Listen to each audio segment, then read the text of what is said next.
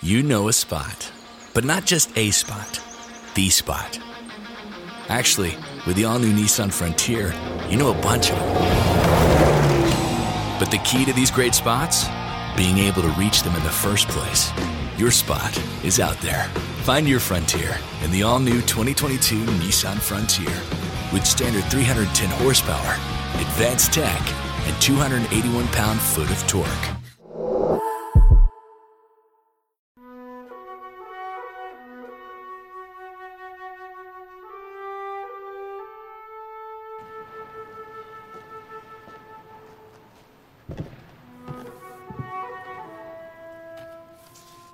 A reading from the book of Leviticus.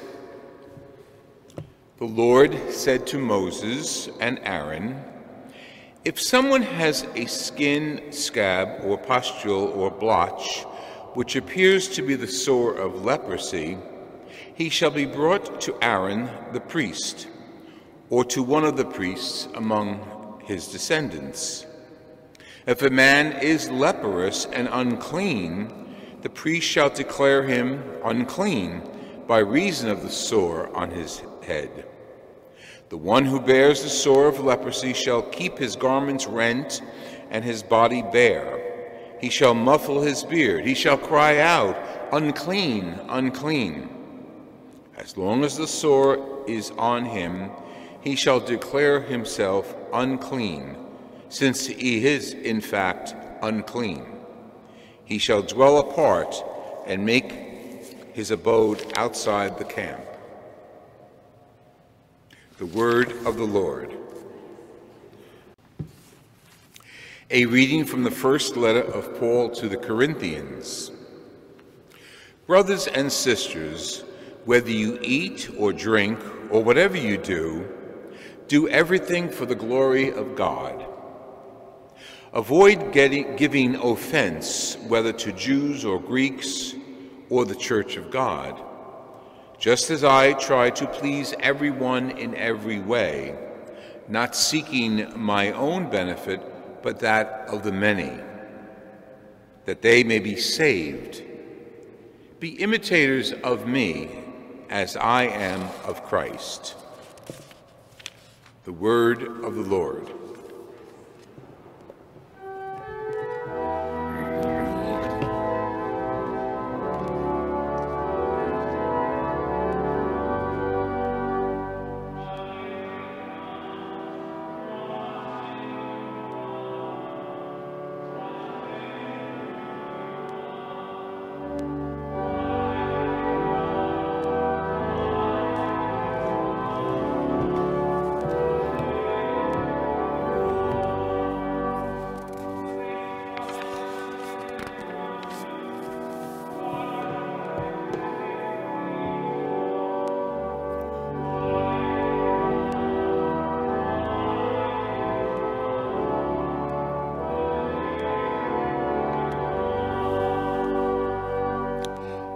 The Lord be with you.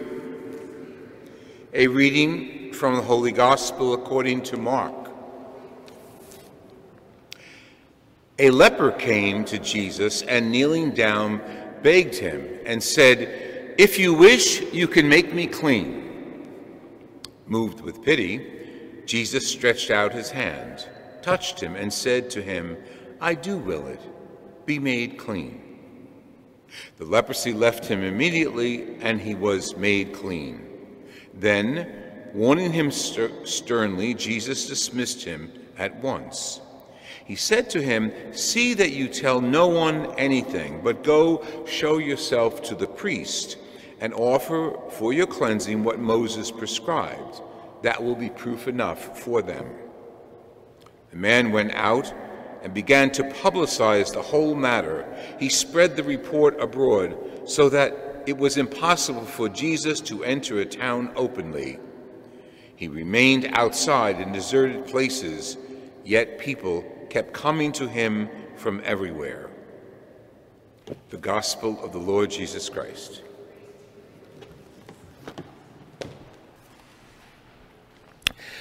We don't have, we might think, in our day and age such strong laws as the book of Leviticus had. The book of Leviticus was a book of laws, and it was a book of behaviors as to how the people of God would relate to one another and to Him.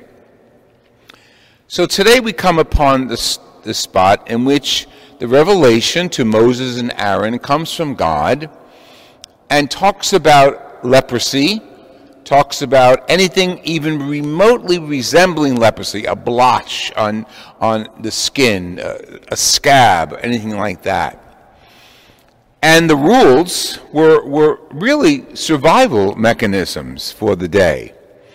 The rules meant that if a person had leprosy and then they didn't realize it was Hansen's virus, they didn't know there was a cure for it, but if a person had leprosy, they thought he could contaminate the community. So they would shun him. And he was told, or she was told, to go outside the community, don't get near people, and when people approach you, shout out, unclean, I am a leper, unclean.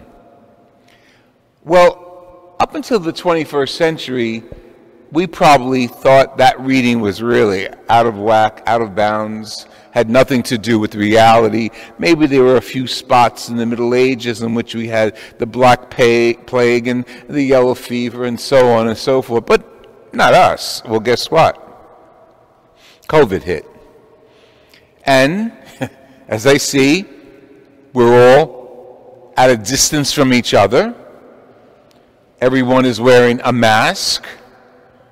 No one is allowed to, and the rules are lessening up, but no one is allowed to approach more than six feet another person. And the list goes on and on. So what goes around comes around. So what seemed like so out of it, the rule from God, the book of Leviticus, now in our century is a rule from top down, from the director of health to the local pastor. And we observe those rules. Yes, even for the same motivation that we might pass the virus on to one another. So the rules are secular, we've adapted them in our church buildings, and the rules still have the same purpose in mind to not spread the virus. But for the Jews, cleanliness was more than just the rule of the day, it was also a religious experience. For them to be clean of heart as well as clean of body was very significant. So cleanliness was very important for them.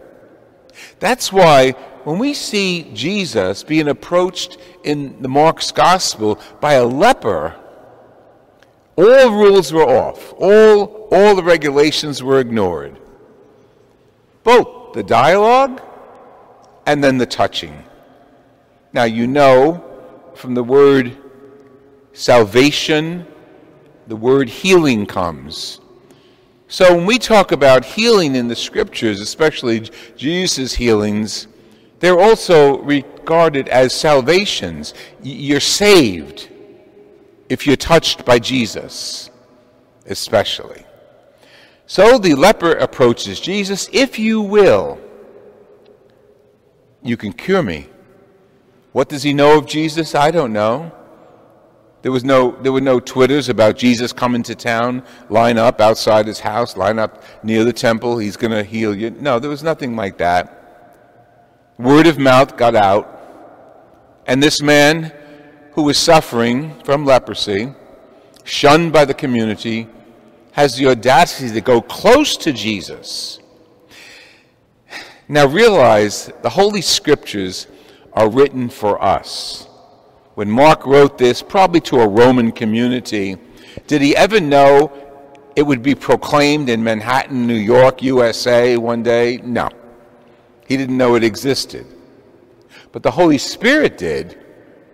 And when the Holy Spirit inspired Mark to write these rules, excuse me, to write the holy words of gospel, the Holy Spirit knew that one day we would be gathering in an evening in Manhattan listening to those words of Jesus.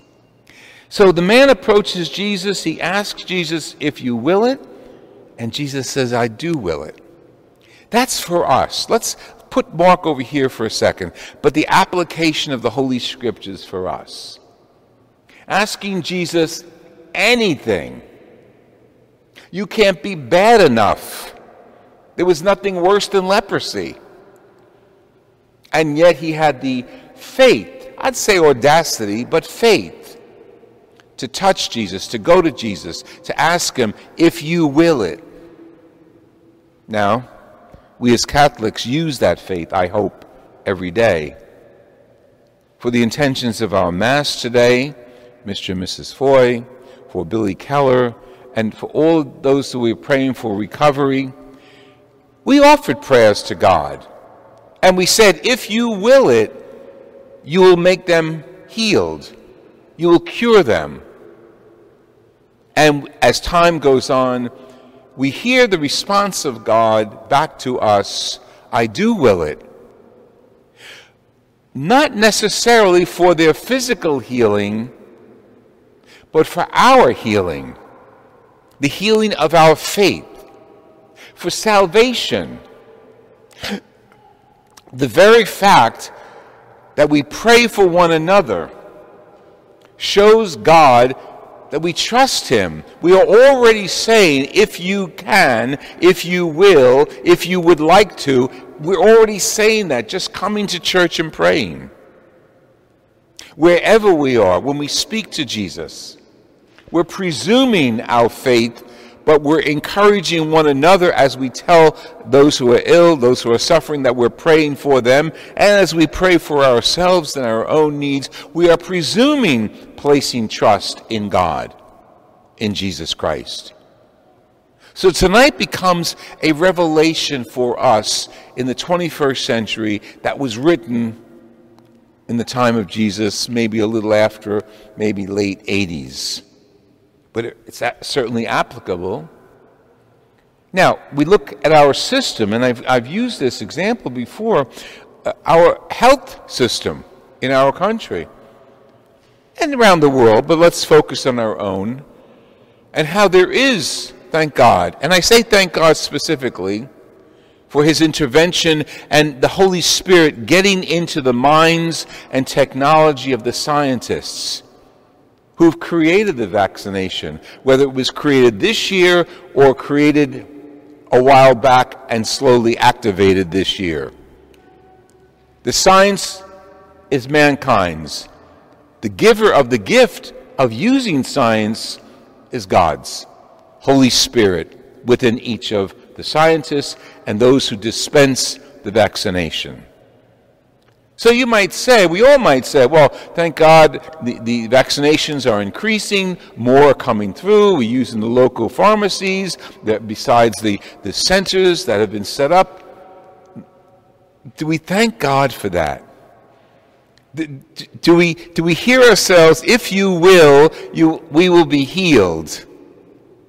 But as we're praying that, don't get caught up into those who have died from the COVID virus. Because the act of praying is throwing ourselves to God. Just the act of praying increases our faith and our spiritual healing. God hears our prayers, and God answers our prayers, but not according to your and my agenda. We say that every time we pray the Lord's Prayer Your will be done. Not an accident. We pray for healing. We pray for those who have died. We pray for consolation.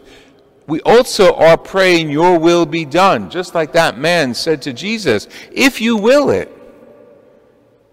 And Jesus at times intervenes in our lives, gives us a physical healing, but more often gives us a spiritual healing or the option of a spiritual healing. Just putting ourselves in the presence of God, just saying a prayer, no matter what the prayer is, whether it's in, in verse that we know or spontaneously from our hearts, we are uniting ourselves to God. And then comes the next section. Remember when Jesus went into the house of Simon Peter and healed the mother in law? And what did she do? She got up and, and, and she ministered to them. She started serving them. She was healed, she was touched by Jesus, and she continues that touching. Tonight's scripture, the same thing happens in a different way. Jesus heals the man and says, Okay, be quiet. The way Mark composed his book of the Gospels, it was a slow revelation of Jesus toward the end of the Gospel when he's on the cross and the, the soldiers said, Truly, this is the Son of God. That's Mark's literary form. We call that the secret gospel because of that. But there's no secret, it's just a literary form that shows how Mark was intending to slowly, by the actions and miracles of Jesus, to reveal who he was. For the people in Rome, in first century, and people today and tomorrow until Jesus returns. And what did that man do who was healed? He didn't listen to Jesus. Could you imagine Jesus heals you of leprosy and he says, Don't tell anybody, and you go broadcasting it? So he didn't he didn't obey Jesus.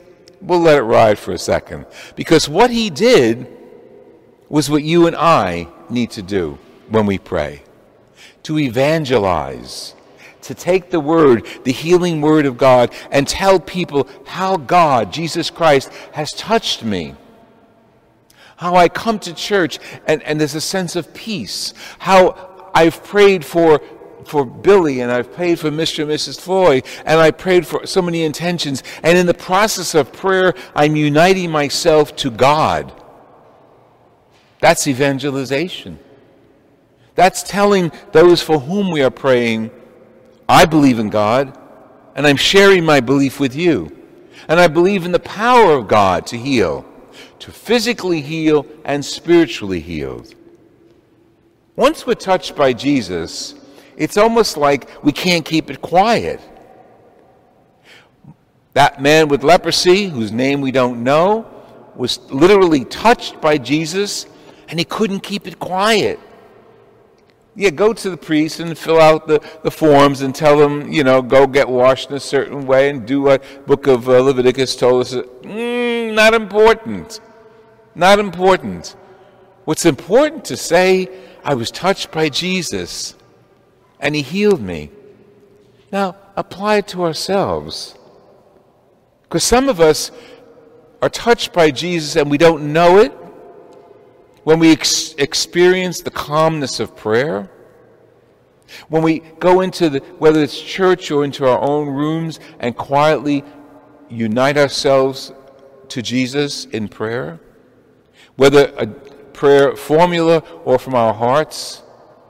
And when we unite ourselves with Jesus in prayer, we are professing our faith. We are evangelizing. We're becoming one with Him, and we allow Him to touch our whole selves mind and body and spirit. And we, we treat each other with respect. When we forgive, when we avoid prejudice, again, touched by Jesus, we're evangelizing, even in those actions. The mother in law of Peter got up and literally served them, probably something to eat and drink.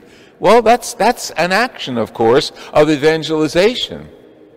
What that man did was also an act of evangelization, sharing the uh, evangelium, sharing the gospel, sharing the good news. We have Jesus. He's touched every one of us in some way. Tell people about it. Tell people how Jesus has touched you.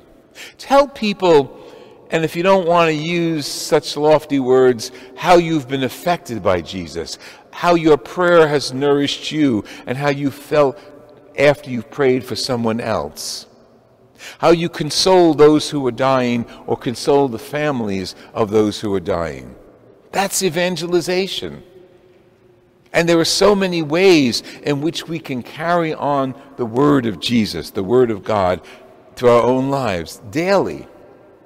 Yes, in big ways, through the medical establishment and through proclamation and preaching, but in the simple ways. Being touched by Jesus is a gift we can't imagine. Being touched by Jesus is a gift that we need to share every day.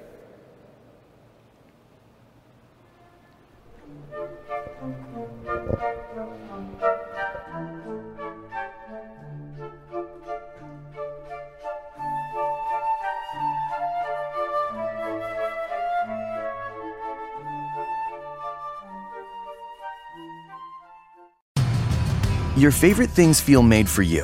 Your education should too. University of Maryland Global Campus, formerly University of Maryland University College, was made to serve the military and working adults like you. Today, we continue that tradition by offering frequent start dates so you can get started with convenient online learning that fits your schedule, by recognizing your accomplishments with credits you can earn for what you know, by providing no cost online resources replacing most textbooks because a college education can fit your budget too, and with no SAT or GRE required for most programs. University of Maryland Global Campus, made for you.